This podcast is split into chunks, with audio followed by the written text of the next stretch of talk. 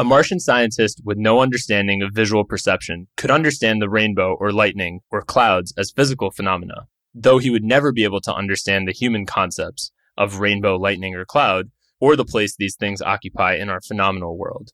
Nat, we are back at Made You Think. We are for another interesting, philosophically motivated episode. I think we've talked about this piece a number of times on the show. Oh, yeah. And we decided it was time to just go ahead and read it and take some notes and talk about it with y'all. Yep. Uh, yeah, I think you mentioned this way back in one of probably the first few episodes, maybe the Gödel Escher Bach one. It probably came up in GEB, yeah. Yeah. Which everyone should go listen to if they haven't yet. Phenomenal episode. if we should say so ourselves. yeah, if we say so ourselves. but uh, this this essay that we're talking about today, or what is it like to be a bat by Thomas Nagel, definitely touches on a lot of the themes of consciousness that came up in GEB, in Way of Zen, in Homo Deus, in other episodes as well. Darwin's Dangerous Idea, probably. Yeah, Darwin's Dangerous Idea, definitely. Uh, Beginning of Infinity. Yep. Uh, it's it's a, a broadly relevant discussion. And a lot of people uh, who have, and I guess just to give a brief overview, it's about kind of theory of mind and consciousness. I would say that's probably the broad level of what this of what this article is about. But uh, a lot of people who are influential in that space have read and cited, you know, this article um, and this argument. It's probably one of the most famous pieces on the mind body problem. Right because Nagel was writing this at a time when physicalism and materialism was very popular. And the piece is a refutation to physicalism, right? The idea that you can reduce all aspects of the mind to simply firings in the brain, right? And he's not necessarily refuting physicalism here, but he is posing a big challenge to it, right? I, I think when you, at least when I read the Wikipedia summary, it, it, says that the thesis is an attempt to refute reductionism. But to me, it doesn't feel like an attempted refutation, but rather exposing a big hole in it. Yeah. And basically saying that you can't take reductionism seriously until this hole is filled and it's not filled. Right. That's how I took it as well. Yeah, yeah. We have to admit that at the very least, reductionism and physicalism are, are flawed and incomplete as philosophies right now. Yeah. Agreed. Yeah, I don't think he was trying to necessarily refute it. I, I think he even said something about that in the beginning. Yeah, I, well, actually, at the end, he says something about that. Let me see. Um, yeah, I have it. I mean, it's too, it's super long, so uh. I, I'll, I'll, just summarize it. But yeah, I mean, it's basically he's giving his caveats for why he's doing the essay, and um, he says uh, uh this part I can quote from the actual essay says every reductionist has his favorite analogy from modern science it is most unlikely that any of these unrelated examples of successful reduction will shed light on the relation of mind to brain. And, uh, you know, he goes on to say, um, basically that without consciousness, the mind body problem would be much less interesting. With consciousness, it seems hopeless. Basically, what he's saying is even just getting to the mind, like the idea of what is a mind from a body, uh, through a reductionist method, you know, kind of through the sum of its parts is pretty difficult. And then he said when you add consciousness on top of that, uh, he doesn't think that a reductionist approach can even get close to solving that problem. Yeah, he's got a similar line at the end where he says, It seems unlikely that any physical theory of mind can be contemplated until more thought has been given to the general problem of subjective and objective. Yeah, and that's kind of what he uh, finishes with. And in that last paragraph, in the second paragraph, sorry, there was one other line in there that was uh, relevant to what he's attempting to do in this in this essay, uh, where he says perhaps a new theoretical form can be devised for the purpose being uh, this mind, body, and consciousness problem. Um, but such a solution, if it exists, lies in the distant intellectual future. Yeah. So yeah, it's incomplete basically. And in that way, it kind of reflects Dennett and what he talks about in Beginning of Infinity. And it, is, it was interesting reading the Wikipedia article on this essay because I guess Dennett and Nagel were sort of intellectual rivals and they would challenge each other's stuff a lot. And Dennett actually has responses to what it, what is it like to be a bat, but it also feels like Dennett's idea and uh, or sorry, I'm thinking of David Deutsch, not Daniel Dennett. I always mix them up. Yeah, uh, Deutsch's Okay, so forget everything I just said about Dennett fighting Nagel, although that is relevant to stuff from Darwin's Dangerous Idea, and we'll get there. But what I was going to say is that Nagel's stuff reflects Deutsch and what he brings up in Beginning of Infinity about, you know, all problems are soluble given enough intelligence and time. Right? It doesn't feel like Nagel is saying that it's impossible for us to understand subjective experience from, you know, objective mechanics of the brain. We're just not there yet. And we can't even begin to talk about physicalism or materialism until or reductionism until we solve that problem and bridge that gap. Yeah, and I think um I mean I think what he's saying is yeah, we're not anywhere close yet. Right. From a philosophical standpoint to get there. Well, there's also this interesting element of kind of something Nagel is bringing up, which is that physicalism and reductionism in some ways rely on creating an objective interpretation of reality but we cannot have an objective interpretation of reality because any thought that we have is colored by our subjective view of the world, right? Exactly. It's like there will always be some subjective filter for any information that you take in, and it's impossible to remove that filter as a human. And so e- any discussion of, you know, objectivity is somewhat silly because we really can't be objective as much as we would like to be. Yeah, and I guess he uses a bat as the way to show, like, illustrate this concept to you, because, uh, and I think he says in the in the essay, um, a bat is similar enough in the sense that it's still a mammal. He said if you go to insects, people have a lot of trouble um, even trying to imagine themselves as that thing, but it's far enough away and and it has senses that we do not, we can't even comprehend, like echolocation, uh, that we have no idea what that would even be like. So it's a really good way to kind of demonstrate to you that there is, well, his, I guess his take on it, right, is there is no way to experience what it is like to be a bat. Right. And, and that is kind of a way of highlighting the fact that we can't really understand subjective experience from objective data. Right. And so Dennett responds to that where he basically says that any interesting or theoretically important feature of a bat's consciousness could be amenable to third party observation. For instance, it is clear that bats cannot detect objects more than a few meters away because echolocation has a limited range. But uh, I think Nagel would say, yes, but you don't know what it is like to not be able to sense something more than a few meters away. Yeah. You can know that they cannot do that, but you do not know what it is like to not be able to do that. Right. Right. And that's that's really the crux of a lot of what he's saying is that there is this what it is like aspect to our consciousness, a, a subjective experience that's not captured by the objective phenomenon. Uh, yeah, 100%. And I have to say that Nagel's argument feels tighter than Dennett's. And maybe I, you know, I haven't read Dennett's exact response, like the full context of his response here. So it could just be, you know, I'm just glossing over what he was actually saying. But like I buy Nagel's argument here because, yeah, we can, we can say what the effects of, you know, echolocation, for example, are, and we can observe that as a third party, but we can't really observe what that feels like. And he uses the example later, like way later in the essay, um, of trying to describe to somebody who's been blind from birth what the color red looks like. Yeah. Right. And like, yeah, you can try to describe it, but there's no real way to experience, you know, for that person who's blind to know in, in a true sense what, what you're talking about. Right. He gives the example of you can say the color red is like a the sound of a trumpet, right? Yeah.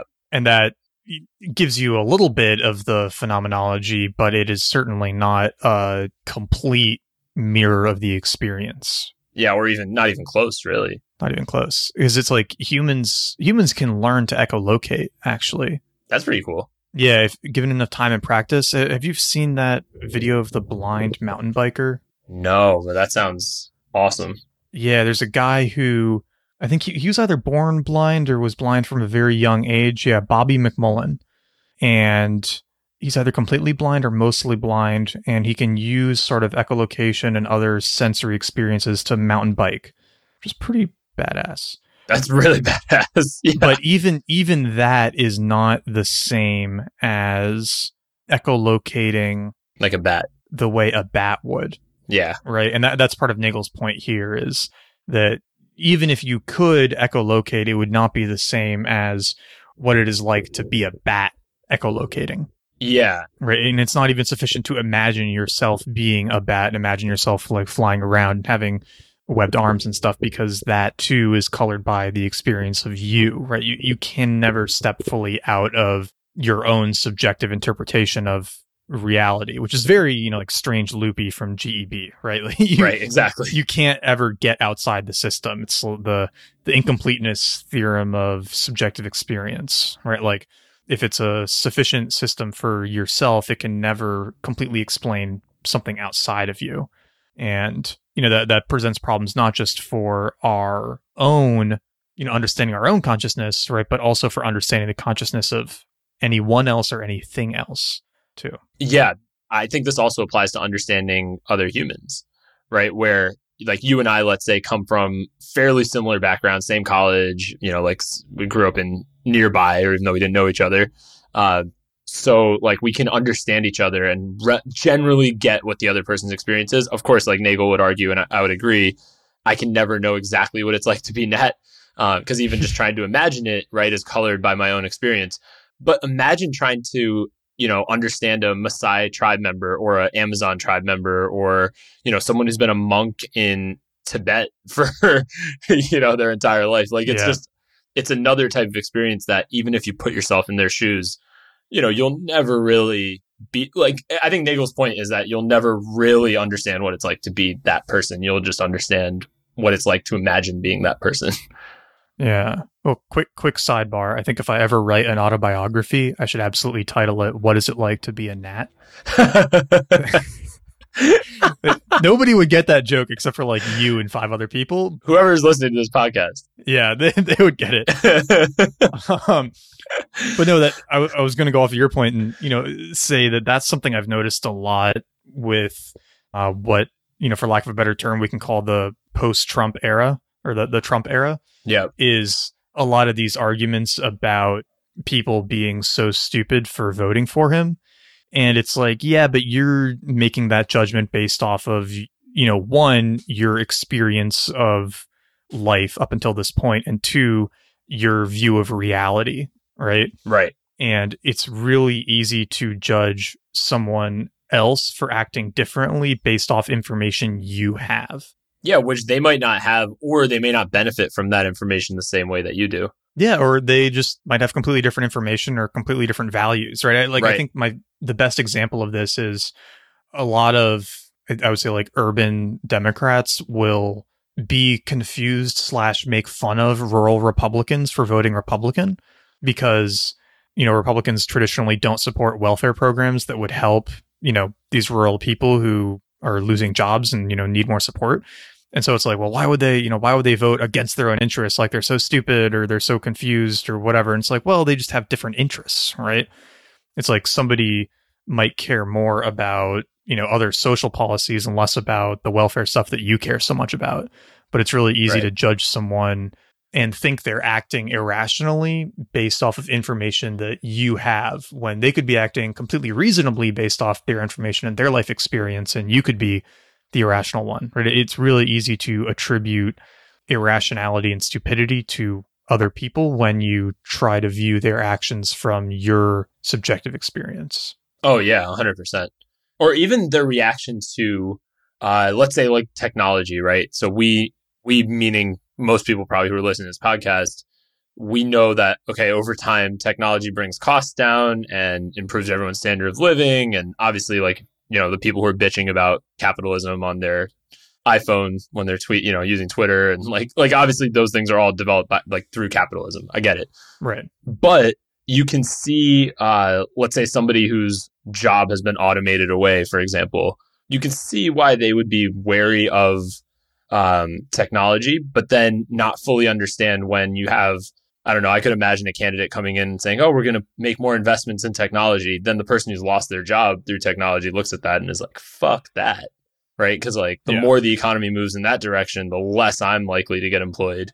And so you might say, "Oh, well, objectively, right? Technology is going to bring all their costs down. It's going to create these robots that do stuff for you and self-driving cars and all this good stuff." But their value system is just it's totally different and their honestly their lived experience is totally different uh, than ours. So Yeah, but it's hard to put yourself in their shoes, right? Because like I've definitely had that initial or visceral reaction when I see, let's say, people, um, even with just like voting in a direction that I'm like, that doesn't make any sense. But you have to catch yourself, right? And be like, well, take a step back. You don't know what that's like.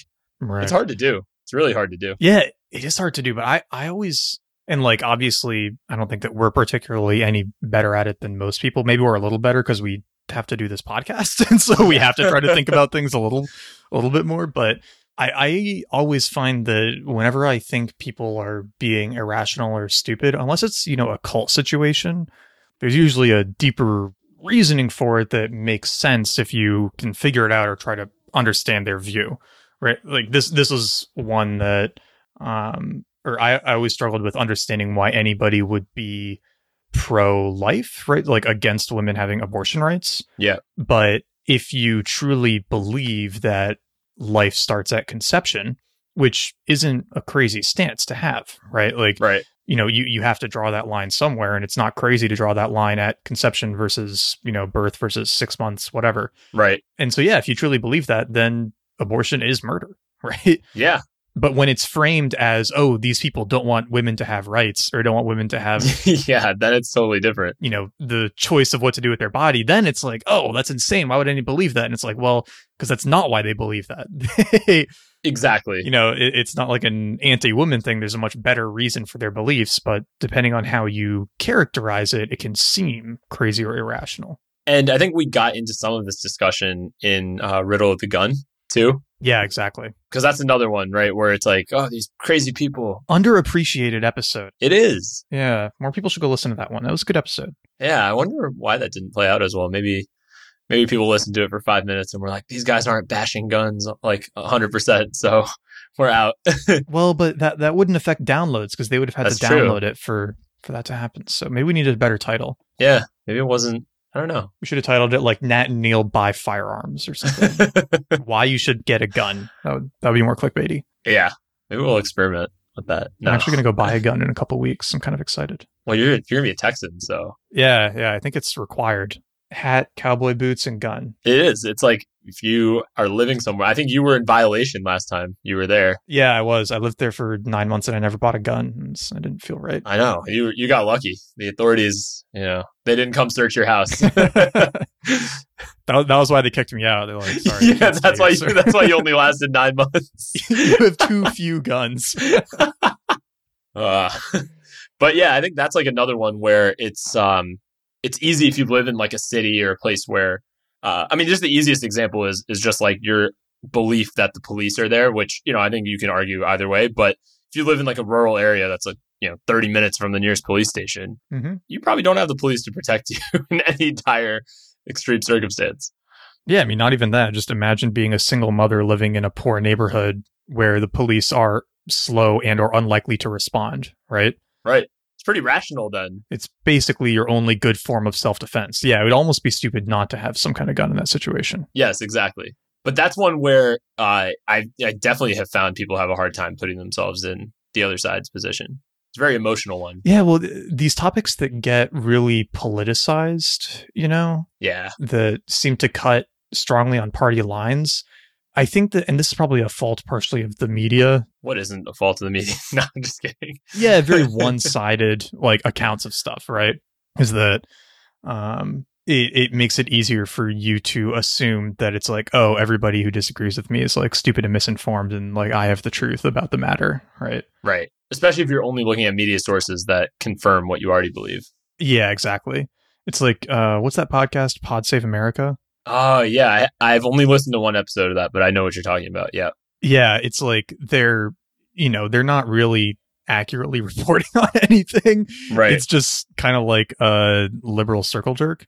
right. Exactly. yeah. And, uh, you know, like, obvi- you know, you and I are both not anti liberal or anything, but listening to something from either side of the aisle that is so blatantly kind of misconstruing or tweaking what's going on to create, you know, tribal support is frustrating. Right. right? And I, I think it's a, it's a big part of how we've ended up in such a um, I think divided political sphere, right? Yeah. And I don't know how you reverse that. And I don't I don't know if it can be reversed too easily. But yeah, it's like when everybody can choose their information source, logically they're going to want sources they agree with. Or ones that make them feel good. Right? Exactly. Yep. So it's weird. It's like this is one example where maybe decentralization makes it really hard to create a cohesive story and narrative for a population. Yeah. You know, it's you almost want like a philosopher king writing the news. Yeah. You need like Plato's Republic, but for the media, not for the government. Well, even beyond that, right? It's like when there were only like one or two media sources or whatever number of channels there were, like three. Yeah, like three TV channels. Yeah. Yeah, it's like even if they were wrong, like or false, even if the news was fake, at least it was a shared belief, right? It was like we all believe the same fake things. Whereas Mm. now it's like every every side thinks the other side is completely faking it, right? But their side is not. I think you were tweeting something about this, like or similar to this earlier, Yeah. right? Where you were saying there's that phenomenon where you read a piece of news that's about your field and it's bullshit, but then you assume the rest of the news is real. Yeah, yeah. It's called the I think it's like the gel man hypothesis. Hold on. Because somebody responded and pointed out, yeah, the Gell-Mann amnesia effect. Yeah. So you you can read the news, talk about something that you know a ton about. Like, you know, for for you, maybe you read an article about the beer industry in America and you're just like, wow, that is so incredibly wrong. it's not that is not what's true on the ground at all. But then you might turn the page and read something about what's going on in, you know, the Middle East or something that's going on in, you know, Tesla or whatnot, and be like, oh wow, that that's really concerning, right? You'll you'll believe it. yep. You won't kind of extrapolate from, well, if they're so wrong about this field that I know a lot about, then they're probably wrong about everything else they're reporting on. Yeah. And It's like, yeah, I mean, they're journalists are almost never trained to actually understand what they're reporting on. Yeah, it's kind of scary once you see like how the news is actually made, or once you see how media actually works. Yeah. Like, did you ever sign up or hear of uh, Help a Reporter Out? Yeah, HARO. HARO, yeah. I mean, hey, it's a good service, whatever. Like, I don't have a problem Yeah. with the service. It's more of like they are. If you read the requests, they already have the story they're looking for, and then they're just looking for a quote that backs it up, Yep. That's pretty much everything on there. which is fucking scary. Like, it means that they're not. They're basically only looking for experts who already agree with the core premise of the article. Yeah, exactly. They they don't seem to care about getting a balanced take on the issue. they've they've got their headline. a balanced take or if they're wrong then like imagine i'm just imagining let's say somebody posts an article like in you know what the article they're writing is they're looking for experts to quote and they might get like 10 responses but only one person agrees with them Yep. so they take the one person. yeah which is wild It's also, I mean, hilariously easy to game. You know, this is one of the yep um, R- Ryan Holiday had his whole thing when his book was coming out. Trust me, I'm lying. Where he just tricked the even like New York Times reporters. I think yeah i remember that he fooled into thinking that he was an expert on like record collections and uh, somebody else like farming or something. It was just completely wild stuff, and he just made shit up in response to HARO requests, and it got printed in you know major newspapers. It's like okay, well they're not really checking their sources at all. no which is yeah which is crazy but yeah i think like so there's that effect and then there's also the uh the idea that these days especially if you're on one side or the other you always think that the other side's media is biased Right. right but yours is perfect yours is there's nothing wrong with your sources yeah, exactly. Just very tempting. yep Right, like uh, what's a it's a good example. Well just like people who watch msnbc versus watch fox right like people who watch fox are like oh i don't watch msnbc because it's so biased and people who watch msnbc are like i can't believe you watch fox news it's so biased Yeah, yeah. Well, and, and even I mean, it's like you just kind of have to assume that everything is super biased now. Exactly. You have to try to get to the source and figure it out yourself. Right. even for things like science related like especially for things science related too Yeah, you've got to. I mean, learning how to read research articles is a pretty important skill these days. definitely Because if you just read, you know, news reports of them, you'd be pretty confused. there have been times there was one a couple weeks ago which i i can't remember what it is right now off the top of my head but there was a report an article that was talking about a, a paper that came out where the article basically came to the exact opposite conclusion of what the report what the research was saying Yeah, it's remarkable how bad reporters can be at reading research articles. yeah Right. Or like, you know, again, misunderstanding statistics from two episodes ago. yes that's another common one Three episodes ago, I guess. All right. Like, remember the one when there was all that media coming out about how uh, bacon is as bad for you as smoking? yes i remember that the, they were basing that off of processed meats being classified as a class one carcinogen, but that just meant that there is an established link between consumption of that and cancer. But the the the cancer risk for processed meat was something like a 50% increase in risk of colorectal cancer, which means you go from about a 1% to a 1.5% risk. Whereas, you know, if you smoke, you've got a 50% chance, right, of getting lung cancer and dying. Yeah. So it's not, you know, comparable at all. But if you can miss, if you are bad enough at reading the research or at spinning the story, it's pretty easy to make people think that, oh, bacon's as bad as smoking. Right. And especially most people just saw the headline. Yeah. Right. Most people didn't even read it nearly as much as you did. Or, or the the did you see the thing about coconut oil? Yeah, I saw that. Where it was like coconut oil isn't good for you, and literally the reasoning of that article was coconut oil has saturated fat, and we all know saturated fat is bad for you. Therefore, coconut oil is bad for you. Yeah, it was like what a deep analysis.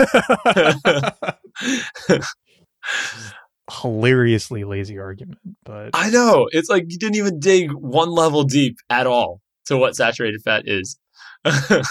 yeah, I mean, but again, it's you know when when you see people having or you know sharing any belief, like it's hard to accept it, but they're usually not crazy or irrational or mean spirited, right? Like it's really easy to attribute all of those to other people who do things you disagree with, but what's that term? It's like it's not Occam's razor, it's the other razor. Razor don't attribute to malice. What can be explained by like ignorance or incompetence? Yeah. Hanlon's razor. There we go. Well, I guess in applying that to even these reporters, right? I mean, they're they're not doing it necessarily maliciously. They're doing it for what I can imagine one of two reasons, or maybe both reasons. One, it works. Mm-hmm. People click on it. Yeah, it gets clicks. People read it. Yeah, and that's what they're ultimately being judged on. You know, these days especially. And then the second thing is a lot of these uh, sites they're effectively like content farms, right? So they need to churn out a bunch of articles, and you know, you don't have enough time to fact check every little thing um, and Right. still meet all your deadlines. So and you can always publish a retraction later if you get something seriously wrong. Exactly. Yeah. So there's, you can kind of see why they do it. It doesn't make it good, right? But it's, you can see, you can try to put yourself in their shoes and see, like, okay, there's, they're not doing it necessarily maliciously. It's just the system is not set up for success. Yeah, exactly.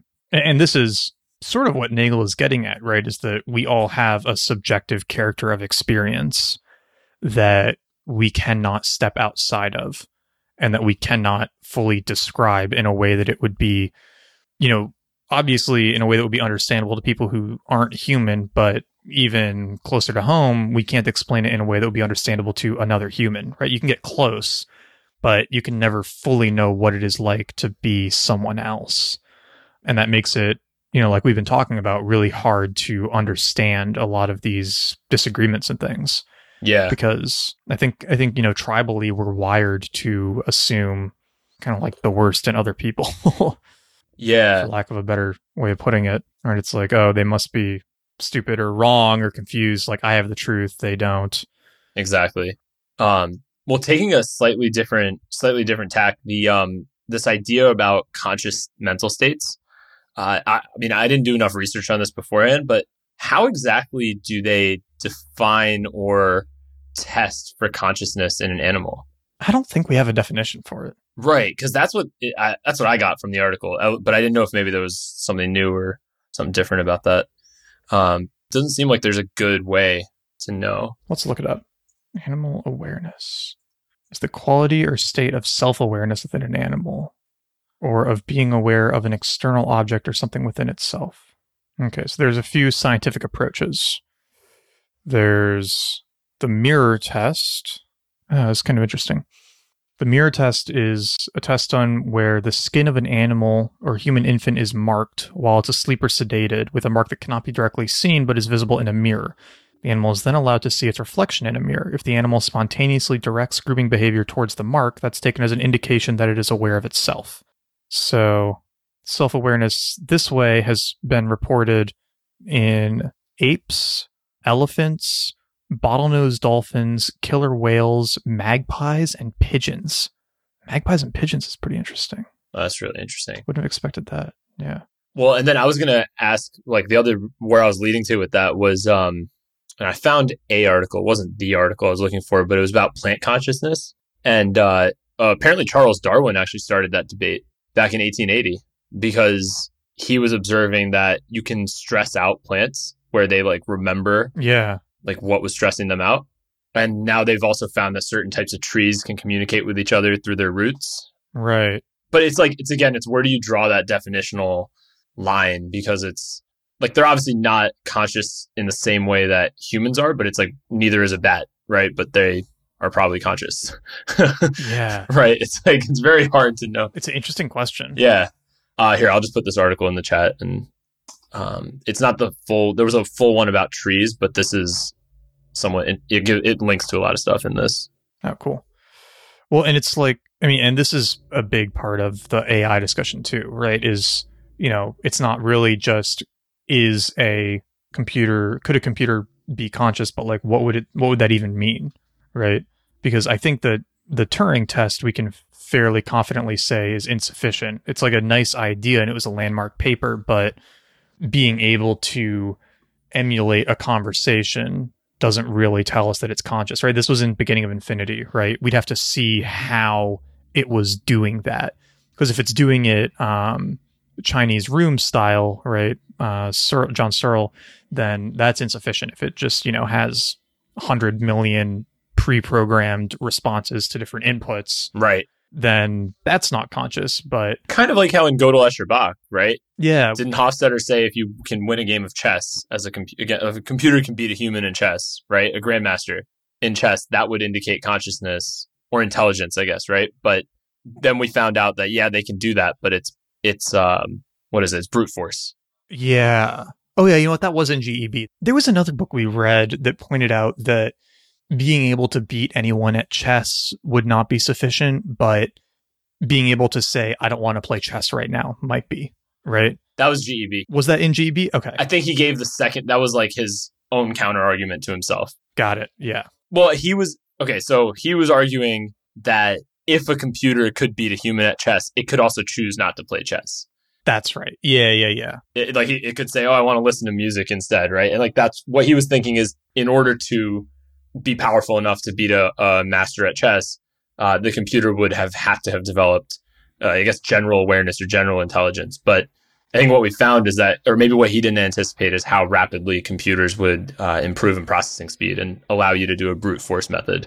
Because that's what they do. It's like a tree search, right, of the possible moves, and then the likelihood of winning. Yeah, it's it's some sort of tree search plus algorithmic refinement, right? Because they, they can't fully brute force it. Yeah. because there's too many possibilities, I think. Or maybe that's not true for chess anymore. I know for Go, they couldn't brute force it. Yep. For Go, that's definitely true. Yeah, they had to be more creative than that. But yeah, chess, they might be able to brute force. Probably enough processing power now. But yeah, but we don't see computers saying, I don't want to play chess. Yeah, exactly. That that hasn't happened yet. Or saying, you try to open up Skype and it's a, it just says, I don't feel like it today. Well, that's every time I try to open Skype. Exactly. it's not saying it out loud, but I can tell that's what it's thinking. Piece of shit program. hey, Microsoft might have developed intelligence and unleashed it in Skype. Maybe, yeah. Says, I'm tired of your 40 minute intros to your episode. Yeah. well, it's it's weird thinking about this question though because I I'd never thought about it too seriously in animals, you know, consciousness in animals until I saw Pepper dream Hmm. because she very clearly, well, I guess not very clearly, but she seems to dream, right?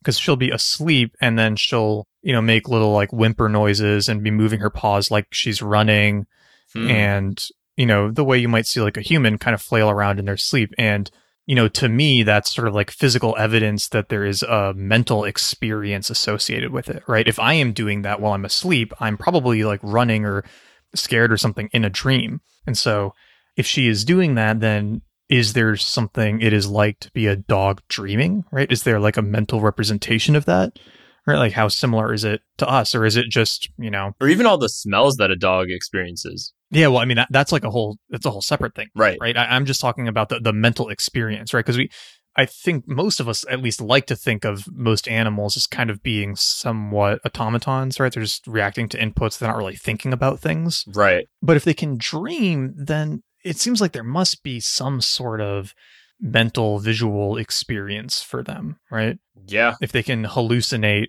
while sleeping in a way that would manifest physically, there must be like visual mental representations for those animals. Yeah. I would assume. I would agree with that. And actually, it leads to two different conclusions. Well, one different, one conclusion, but it depends which side of it you end up on.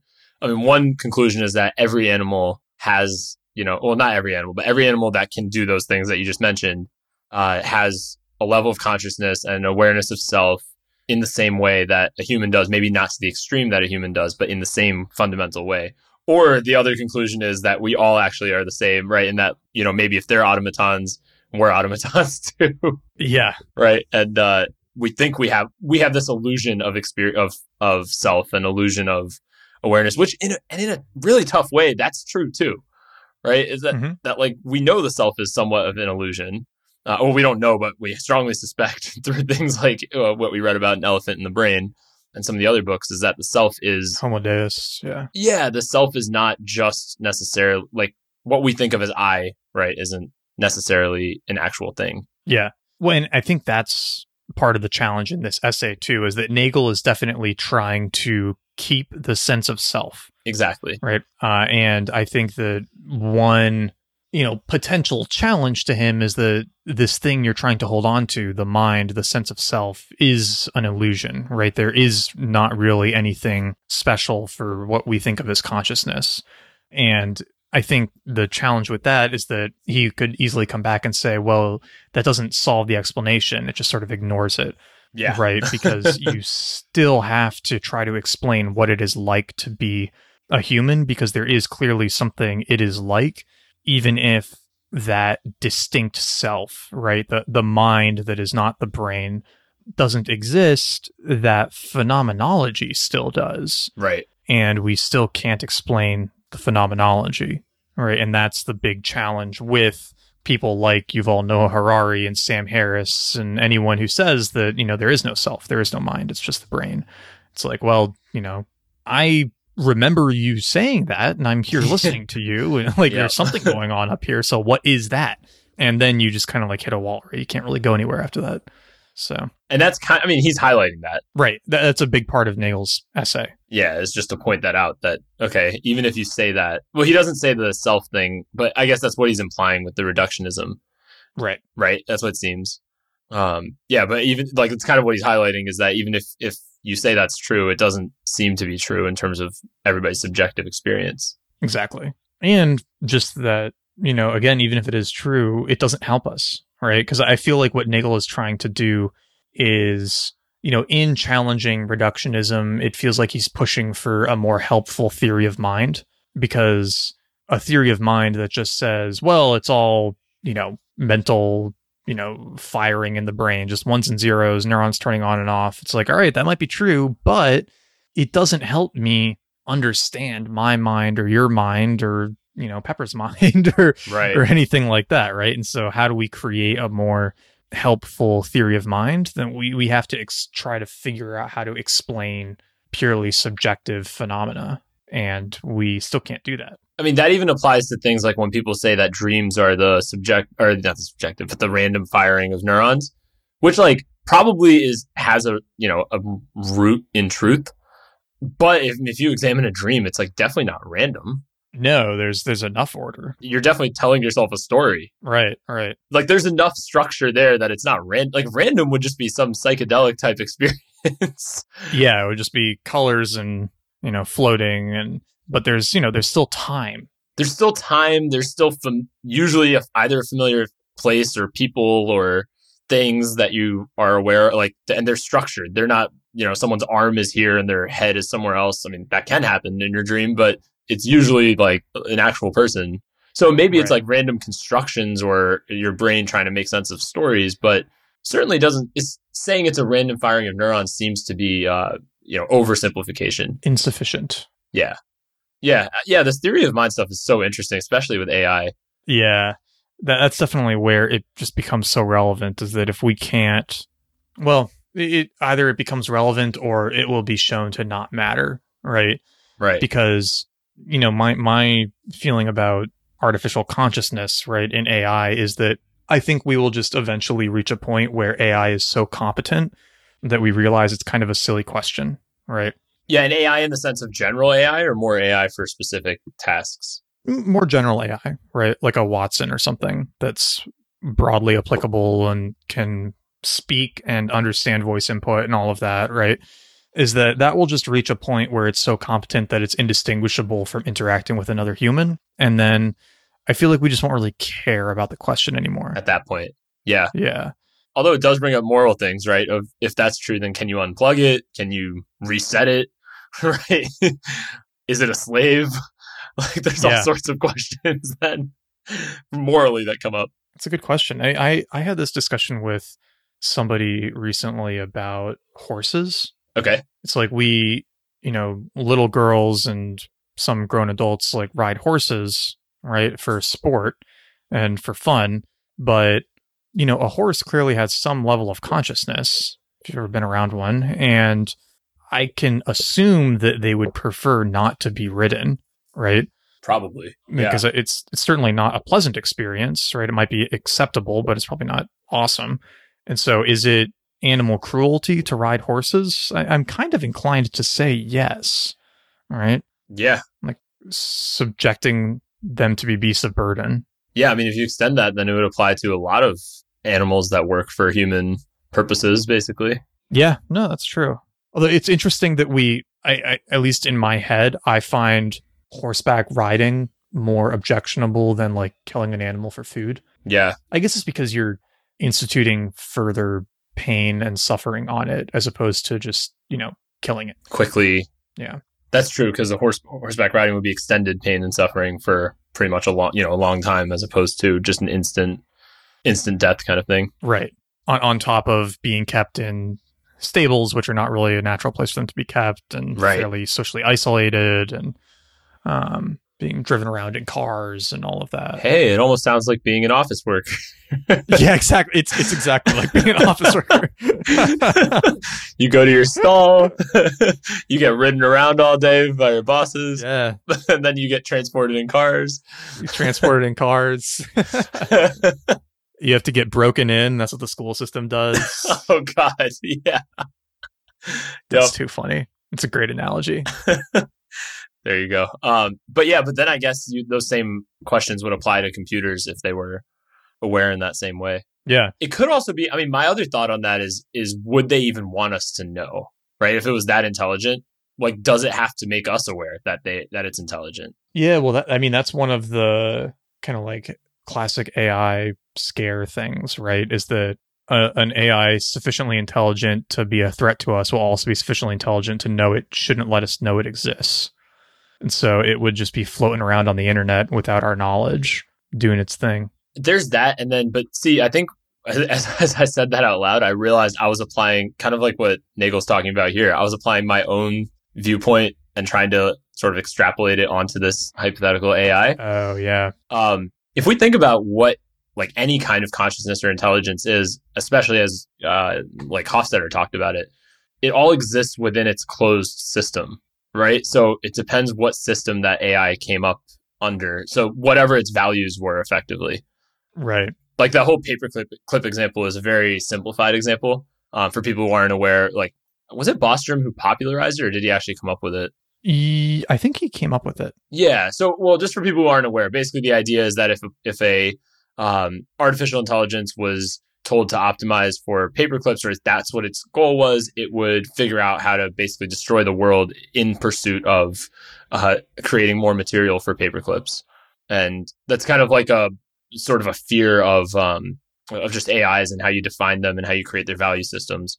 Yeah. Obviously, it's an oversimplified example, but my um, I guess my my point where I was going with that is it just depends what it was, right? Is it what I guess its goal was when it was created?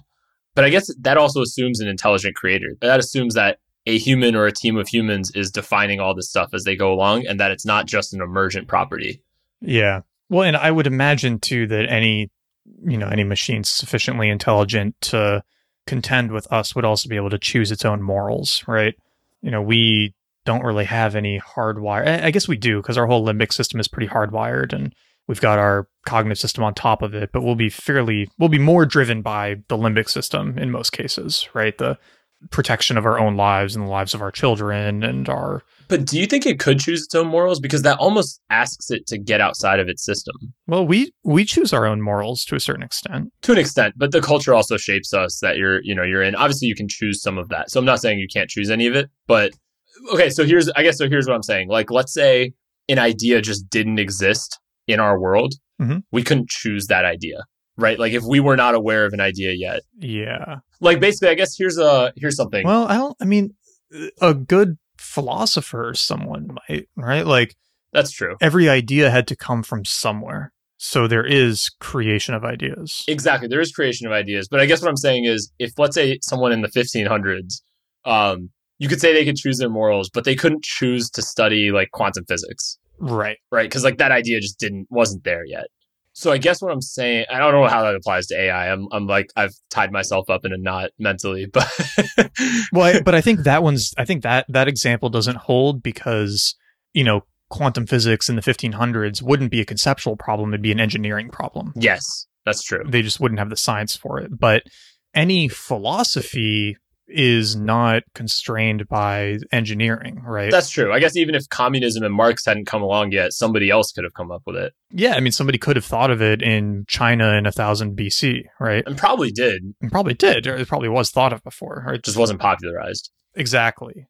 So I don't see any reason that a sufficiently intelligent AI couldn't design its own belief system Right. based off of, you know, just like digests all of philosophy in a few minutes and then says, like, well, I'm going to follow my own variation on the categorical imperative, whatever, right? Like, that doesn't seem too crazy. As long as they don't digest Twitter, Yeah, exactly. like the Microsoft one. It'll be like that, that Microsoft bot Yeah. that turned into a white supremacist, like anti woman, like just absolute piece of shit in a matter of hours. yep.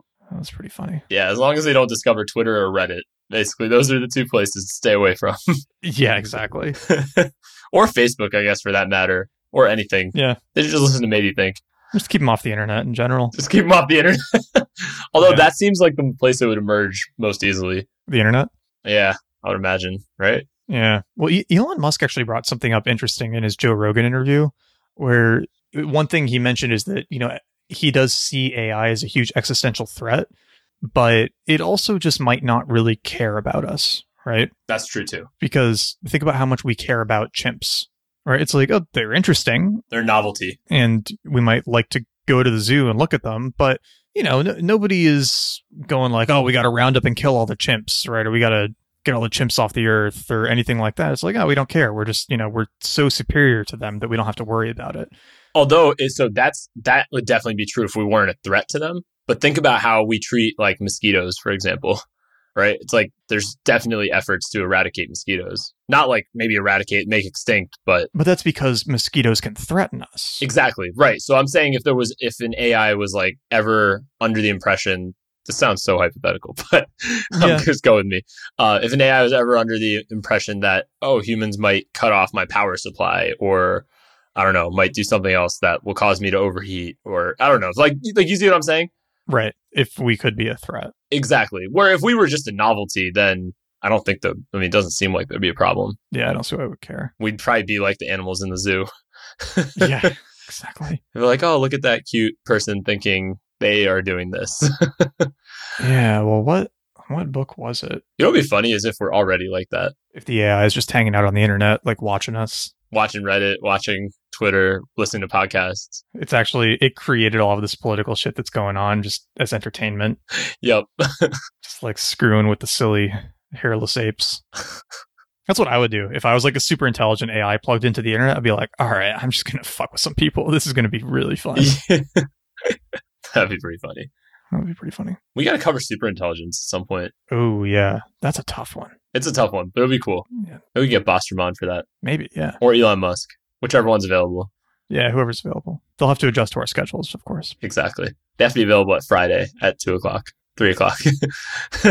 We can move an hour or two for them, but exactly.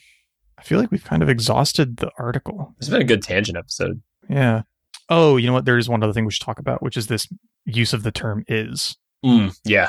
So one thing we haven't talked about from the the essay is his is Nagel's point about, and this is a syntactically difficult thing to explain, but basically that you can know that something is something without understanding what it means for it to be that thing. So the example he gives is uh, people are now told at an early age that all matter is really energy.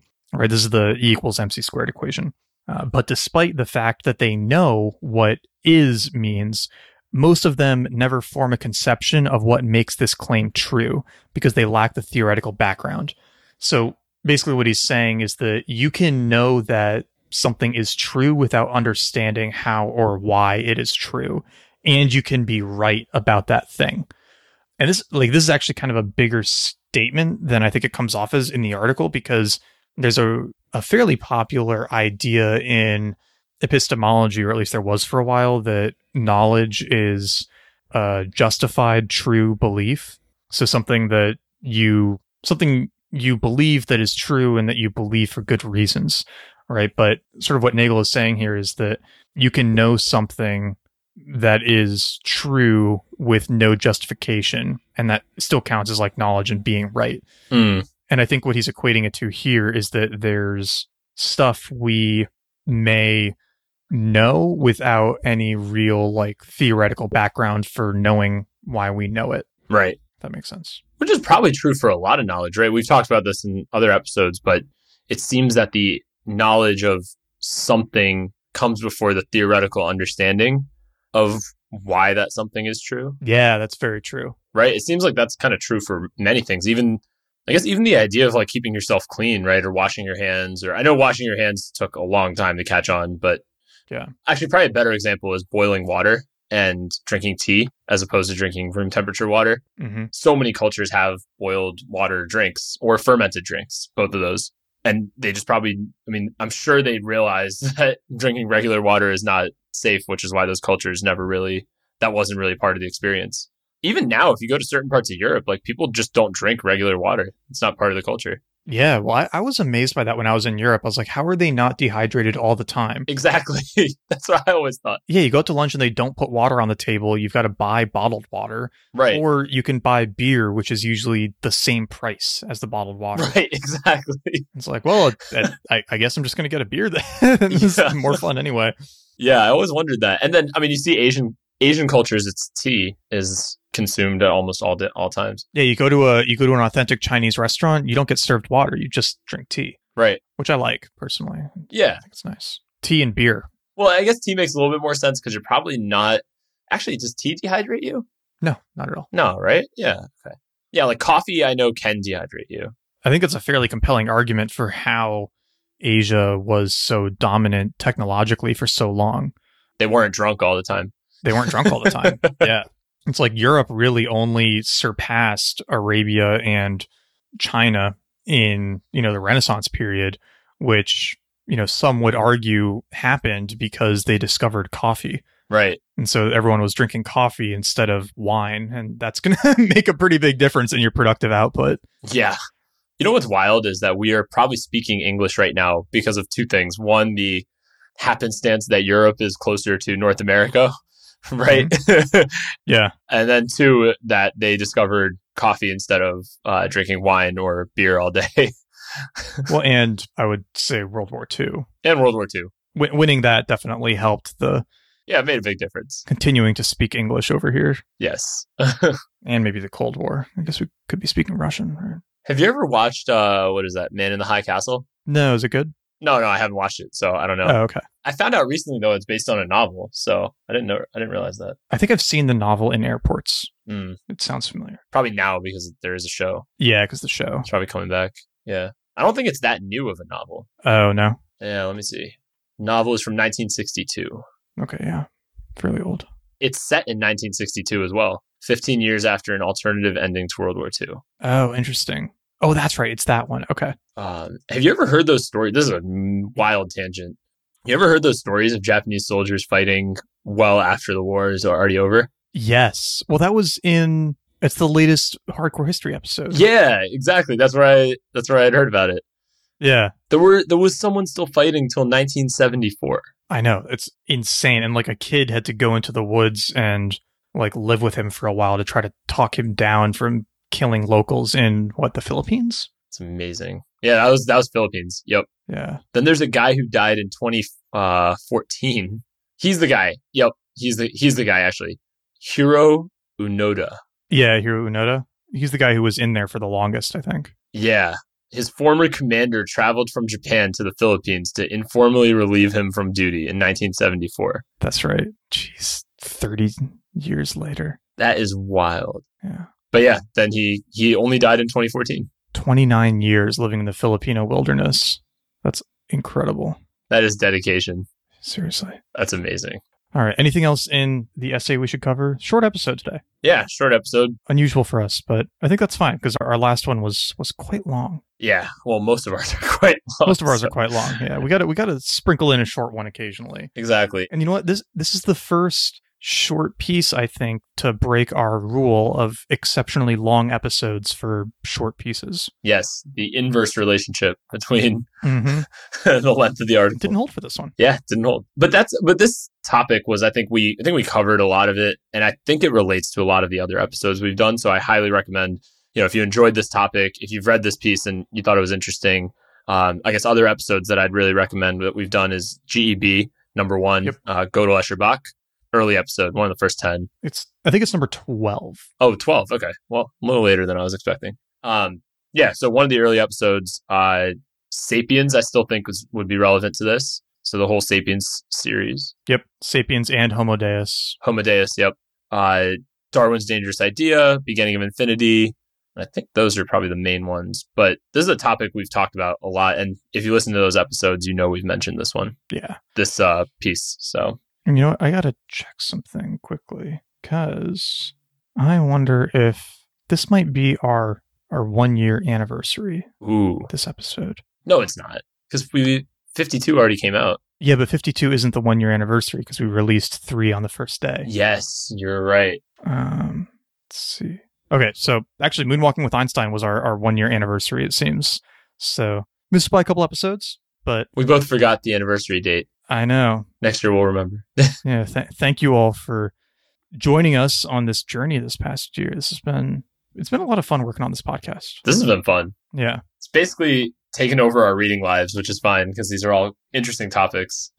Well, but in a good way too, because there's a lot of stuff that I don't think I would have gotten through if I didn't have the the push of this podcast. exactly. And the fact that there's people listening to it really makes us finish some of these books too. Exactly. like Foucault is one I probably wouldn't have pushed through. we we not only have to finish them, we have to take notes on them and try to understand them. Yeah. So No, it's uh it's been good and definitely looking forward to many, many more. Yes. So if you are enjoying this show, uh, there are many ways you can support it. You can, first and foremost, you can join us on Patreon. So patreon.com slash made you think, where you get our notes for each episode. So our detailed highlights and annotations of the books and articles that we cover. Uh, you get a place to discuss the episodes with us and other supporters. And uh, most fun, you get our bonus recordings that we do before every episode that are kind of, you know, off topic, pure tangents, lots of fun. I think the one for this episode was 45 minutes long. So they're, It's almost as long as the episode. yeah, almost as long as the episode. They're, they're fairly substantial bonus materials. So if you enjoy the podcast and want more of Neil and I bantering on about things, that that's an excellent place to get it. Uh, and you also get access to the the monthly hangouts if you join at the the top tier, where we'll just hang out with you and talk about whatever once a month. And we did the first couple, and they've been a ton of fun. So uh, make sure you sign up before. What is the date? I'll, I'll just say mid October. Yeah. October. Sign up before then. Make sure you get access to the next one. But yeah, those are a ton of fun, and uh, you get to ask your questions and whatever you're thinking, you can talk about. I think the last couple we did in a more informal format. I guess depending on the number of people, we would do um, maybe more of a traditional uh, Patreon hangout, or we might continue doing the same format. We're not sure yet. Just a complete clusterfuck of everyone trying to talk at once. Exactly. Maybe. but yeah, I mean, I aside from that, you can support the show by telling your friends about it. So we grow pretty exclusively by word of mouth. So we super appreciate any uh, referrals to friends. You can leave a review on iTunes. That obviously helps the show uh, get, you know, primarily because it will help us attract more guests for the show. And uh, yeah, definitely leave. A, um, so if you've already left a review, thank you so much for doing that. Also, we really like getting your book recommendations. Yes. Yeah, we, we really appreciate everybody who keeps sending us either tweets or emails. And um, I even got an Instagram DM from somebody suggesting a book that was actually a pretty good recommendation. I was gonna I was gonna text it to you later on. So nice. Yeah, some interesting stuff that comes on there. So uh, yeah, appreciate everybody sending those recommendations, no matter what format you're sending them in. We definitely have picked books before that readers have suggested. So yeah, yeah, keep doing that. Off the top of my head, Beginning of Infinity, right? that was a reader recommendation. What else? There's definitely been more than one. Yeah, I think there's been a few. Let me, let me see. Uh, oh, um, UBI, the um. Well, I found that from Sam Harris. That wasn't a recommendation. Oh, okay, so you got that one. Okay, yeah. Okay, so maybe just the one, but we could do more. We could do more if you send us more book recs. Definitely, yeah. So definitely send us but your book recs, and uh, we keep track of those. And um, yeah, I think that's where at least I've heard of a lot of good books from there. Obviously, can only do one a week, um, and we're covering some long ones in the future. So yep, we've got our next uber long book in Ooh. the works. Yeah, got to join the Patreon to find out what that is. You can read along. but yeah, I think that pretty much covers it. I think we we did it. We did it. I think. Oh, if there's any other, there's one other way you can go support the podcast. Um, you can go to madeyouThinkPodcast.com slash support. There's a few other ways you can go support us there. Easiest being just shop through the Amazon link and just buy whatever you buy and take some money from Jeff Bezos and give it to us. Exactly. We much appreciate it. Yep. Cool. Cool. Alrighty. We will see everyone next week and or in the Patreon. See you guys next time.